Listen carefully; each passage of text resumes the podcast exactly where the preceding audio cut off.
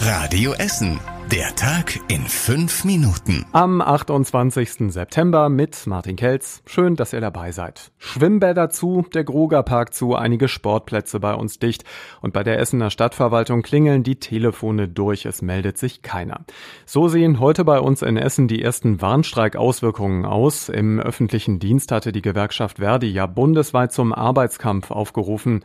Sie fordert mit dem Beamtenbund rund fünf Prozent mehr Geld für die 2,3 Millionen Beschäftigten. Der Streiktag heute wird allerdings am Dienstag ganz sicher noch getoppt. Dann müssen viele Pendler hier bei uns in Essen ganz sicher umplanen. Busse fahren bei uns nicht. Es gibt keine Straßenbahnen und keine U-Bahnen. Das dürfte für mehr Staus sorgen, weil viele auf ihr Auto umsteigen werden. Im Laufe der Woche gibt es auch noch Warnstreik an drei Essener Krankenhäusern. Genaueres hört ihr dazu bei Radio Essen, wenn die Details feststehen.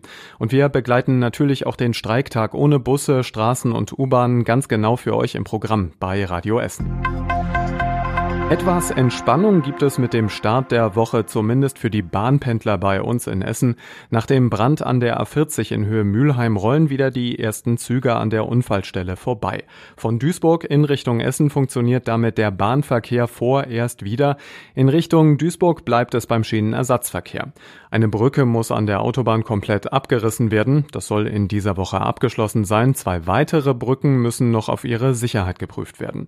Das kann noch mehrere Wochen dauern, sagt ein Bahnsprecher. Für Autofahrer soll die Unfallstelle ab der nächsten Woche wieder passierbar sein. Die Kita St. Thomas Morus in Vogelheim muss nach einem Corona-Fall den Betrieb vorerst einstellen. Ein Kind ist hier positiv auf Corona getestet worden. Alle 74 Kinder in der Einrichtung und das gesamte Kita-Personal sind für 14 Tage unter Quarantäne gestellt worden. Auch in der Kita Schalthaus Beisen in Katernberg gibt es ein positives Testergebnis. Hier muss eine Gruppe mit dem Personal in Quarantäne. Weitere positive Corona-Tests gab es in einer ersten Klasse der Hüttmann-Schule in Altendorf und in der Schwesternschaft der BMV in Holsterhausen. Das Regenwetter jetzt momentan sorgt für lange Gesichter, aber nicht bei der Feuerwehr im Essener Süden. Beim Waldbrand im Schellenberger Wald hat der Regen nämlich geholfen. Inzwischen ist der tagelange Brand in Bredeney endgültig gelöscht. Die letzten Schläuche sind von der Feuerwehr eingerollt worden. Insgesamt hat es mehr als eine Woche gedauert, mit dem riesigen Feuer fertig zu werden. Immer wieder sind auf der 5000 Quadratmeter Fläche Glutnester aufgeflammt. Mehrfach musste die Essener Feuerwehr zu neuen Einsätzen ausrücken. So kompliziert war das mit dem Löschen. Nach dem Regen am Wochenende sind die Feuerwehrexperten jetzt aber sicher, dass wirklich keine Glutnester mehr im Boden sind. Bei dem langen Einsatz sind mehr als 100 Feuerwehrleute und zwei Hubschrauber dabei gewesen. Jetzt werden noch Bäume am Hang gecheckt. Viele Wanderwege in dem beliebten Gebiet sind inzwischen schon wieder freigegeben. Könnt ihr mal testen, wenn der Regen aufgehört hat.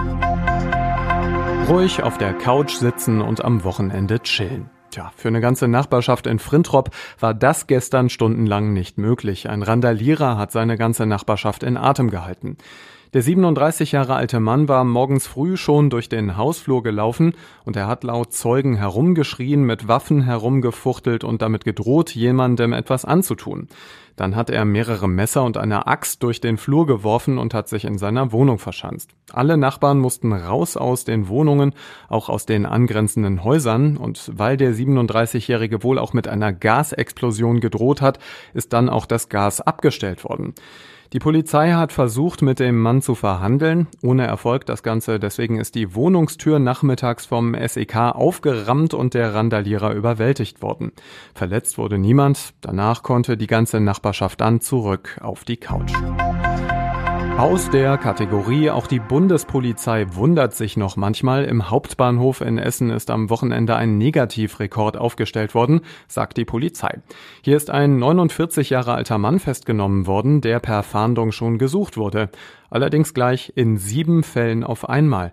Er war laut Polizei aufgefallen, weil er in einem Supermarkt eine Lesebrille geklaut hat. Bei der Überprüfung wurde dann ziemlich schnell klar, dass der Verdächtige seit 2014 mehrfach zu Haftstrafen verurteilt wurde. Ja, und da ist er jetzt auch im Essener Gefängnis und kommt so schnell auch nicht wieder raus. Und was war überregional wichtig? Kanzlerin Merkel zeigt sich beunruhigt über die steigenden Corona-Zahlen in Deutschland. Sie befürchtet, dass die Infektionszahlen bis Weihnachten über 19.000 am Tag steigen könnten. Und zum Schluss der Blick aufs Wetter. In den Abendstunden ist gelegentlich ein bisschen Regen dabei. Nachts ist es meist trocken um die 10 Grad. Morgen mit Wolken. Dann gibt es zwischendurch auch mal Schauer zwischen Borbeck und Werden bis 16 Grad. In den nächsten Tagen wird es dann ein bisschen wärmer hier bei uns in Essen.